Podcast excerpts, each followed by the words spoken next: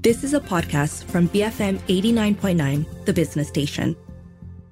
7:35 a.m. on Thursday, the 26th of January. You're listening to the Morning Run. I'm Shazana Mokhtar with Wang Xiaoning and Chong Jen San. Now, in half an hour, we have the Breakfast Grill, and today I'll be speaking to Shahnaz Al Sadat, chairperson of Leap Ed Services, an educational social enterprise. So, January 24th marks the International Day of Education, which fell on Tuesday this week. That's why, to mark the occasion, I'll be speaking to Shahnaz today, and we're going to be discussing some of of the needed reforms for Malaysian education. So stay tuned to that conversation after the 8 a.m. news bulletin. We are turning our attention now, though, to the outlook for the global economy. The World Bank has sounded the alarm on 2023 global economic growth recently. It's now expecting growth of 1.7% in 2023 from an earlier projection of 3% six months ago. The sharp downturn in growth is expected to be widespread, with forecasts in revised down for 95%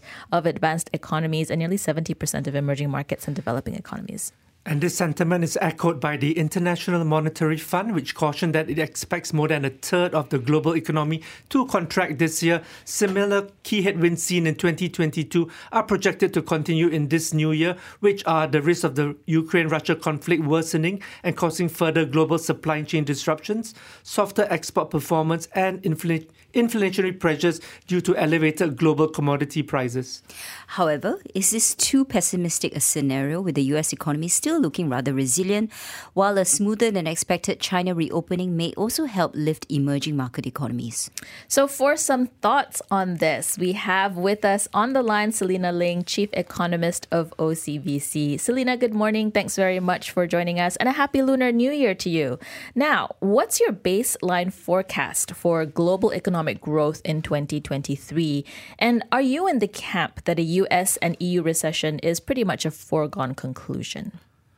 Good morning, everyone, and happy Lunar New Year to all of you as well. Thank you for having me. Well, I look at the global economy as, you know, potentially a glass half empty and a glass half full story. And the reason for this is because for 2023, I expect the global economy to grow just a tad under the 2% handle. Essentially, it already feels a bit like a recession is upon us in many parts of the world. Um, if you go by the rough uh, rule of thumb, if global growth is 2% or below, uh, essentially it does mean that quite a few countries in the world is already in recession. And you mentioned the US, for instance, and the Eurozone. So for Eurozone, we have penciled in an outright recession. For the US, I think it's still a bit of a 50-50 uh, touch and go situation. The main uncertainty really is whether the US Federal Reserve will actually cave in and pause its aggressive interest rate hike soon and possibly, you know, even consider uh, some rate cuts in time to come if the economic numbers slows down very significantly from here. So yes, uh, recession it looks like is a done game uh, for the eurozone and the UK, for instance. But for US, there's still a chance they can avoid the recession. But that said, history is usually not on the side of uh, the Fed. Typically, when they have done such aggressive rate hikes, uh, hard landing tends to follow. And Selena, most economists are pointing to emerging markets as a source of optimism. Which emerging markets have stronger growth outlook this year and why? Okay, for emerging markets, actually, you know, um, last year was a tough year, right? We had the Russian-Ukraine war. Inflation was on the uptake. Uh, interest rates meant that financial conditions tightened quite significantly. So a lot of headwinds and some of these headwinds are starting to reverse because, uh, you know, one game changer, in our opinion, really is the earlier than expected reopening of China.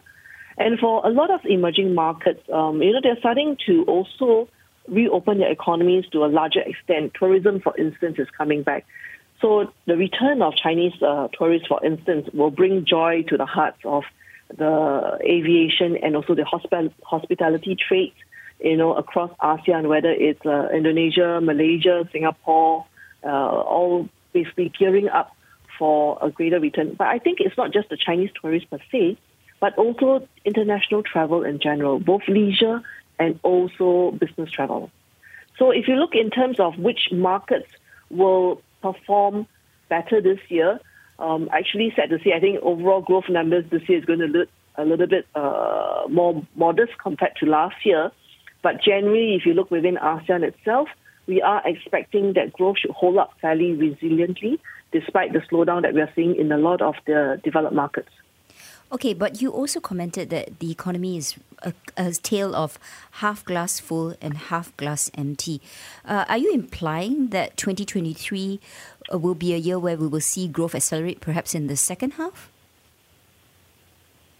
I think it is quite possible. Um, the two reasons for that is that you know for China's reopening, they need to get over that you know post-exit uh, COVID wave that we are starting to see now. There are some signs on the ground that uh, you know the infections may have peaked, and they may actually reach uh, herd immunity fairly soon. So although you know December the numbers look very very weak, and this could possibly drag into January itself but we are expecting that in subsequent quarters, there should be a sharper pickup in terms of growth. And that actually means that we're quite confident, you know, China would, for instance, will actually see growth that is uh, close to a 5% handle or even slightly above that. And then the second uh, optimism really is that we are in a late of global monetary policy tightening, meaning that a lot of the heavy lifting in terms of the rate hikes is done. So we're starting to see tentative signs that uh, people are starting to get ready to pause in terms of the interest rates. So take the Fed for instance. You know they have done from zero to uh, you know close to 4.5 percent last year, and although they still signal that they will probably do another 25 basis point hike uh, in the upcoming February meeting, and possibly even another 25 hike after that. But I think by around mid of this year, they should be essentially done. So essentially, the central banks are going to pause in terms of where they are for interest rate hikes. So they may not be quite ready to cut yet because inflation is coming off, but not quite back to where their comfort inflation targets are at. But nevertheless, any pause in the rate hike cycle would be uh, providing some relief to financial market and risk sentiments in general. Can I ask Selena about the current state of corporate balance sheets and consumer savings rates globally? What, did, what, what, what do you read from that, and is there a cause for concern here? Okay, there's a lot of um, talk about corporate balance sheet health, mainly because interest rates are significantly higher compared to a year ago. But actually, if you base on MSCI World, uh, total debt to total equity it stands around 1.36 times uh, as of last year, and that's quite in line with the average of you know 1.37 times over the previous three years. And then if you look at net debt to EBITDA, actually that has improved last year to about 1.35 times. I think some of this is really you know, on the back of corporates, those that have survived the pandemic, they basically have beefed up on their cash, uh, cash balances. So I think it's hard to generalize, but I think that, you know, most corporates should be relatively well positioned to weather some slowdown. Of course, if you get a very protracted and prolonged recession story, and if you get a situation where inflation doesn't come off and interest rates continue to head higher, then that could also, you know, imply that there would be stress down the road.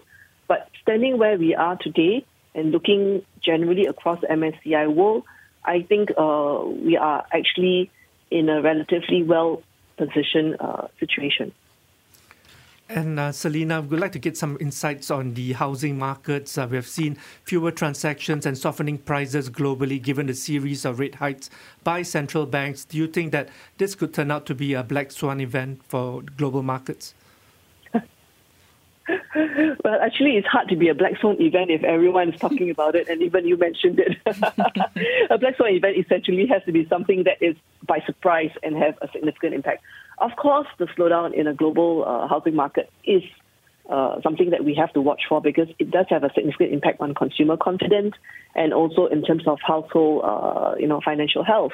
But I think the fact is that actually a lot of the housing market started rolling over once the interest rate started going up quite aggressively and growth started slowing down. So I don't think it's a complete surprise. I mean, um, housing markets typically take many, many years to uh, peak and they take a while to actually uh, deflate as well.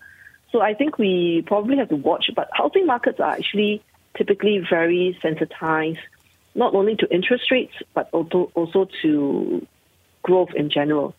So in our recent client poll uh, events, actually a lot of our consumer clients think that uh, recession is imminent for the global economy. So for something that's very, very well anticipated, I think there would have been some evasive moves that they are making. So I think it's uh, if you look across ASEAN, for instance, uh, Singapore's property market actually remains very, very resilient, mainly because the job market here remains tight, household balance sheets are, are fine, and people are gainfully employed, and hence they actually feel the pinch from rising mortgage rates, but they are still in a position to actually buy and also hold property. So I think it really varies. Um, if you look in the US as well, we're starting to see some signs that the housing market may be bottoming, and people are really hoping that the Fed will pause, and this may give some life back into the US housing market as well. Selena, thank you very much for speaking to us this morning. That was Selena Ling, Chief Economist at OCBC Bank, talking to us about some of the trends that she sees affecting global growth. Um, I think it could be a tale of two halves. Really, everyone's looking to the second half of the year for, I guess, some acceleration to occur. Yeah, so everybody's keeping their eye on the Fed. What is the terminal rate? If they pause, then we might see global growth. But she's only expecting a global growth of a tad below 2% for the whole year. Not too bad considering the headwinds we face. I think the resilient economies are remaining very much in ASEAN. Yeah, I think in terms of China's growth, I think she thinks that the five to five and a half percent GDP growth this year looks quite achievable. And she, I think she did say that China has likely achieved uh, herd immunity and cases have likely peaked. So, and we're also in a late stage of monetary policy tightening. So, I think in terms of growth in uh, more emerging markets, it could turn out to be a bit better than expected. All right, it is 7:47 in the morning. Up next, how do you solve a problem like inflation? We discuss what Economy Minister Rafizi Ramli is prescribing. Stay tuned to BFM 89.9. You have been listening to a podcast from BFM 89.9, the business station. For more stories of the same kind, download the BFM app.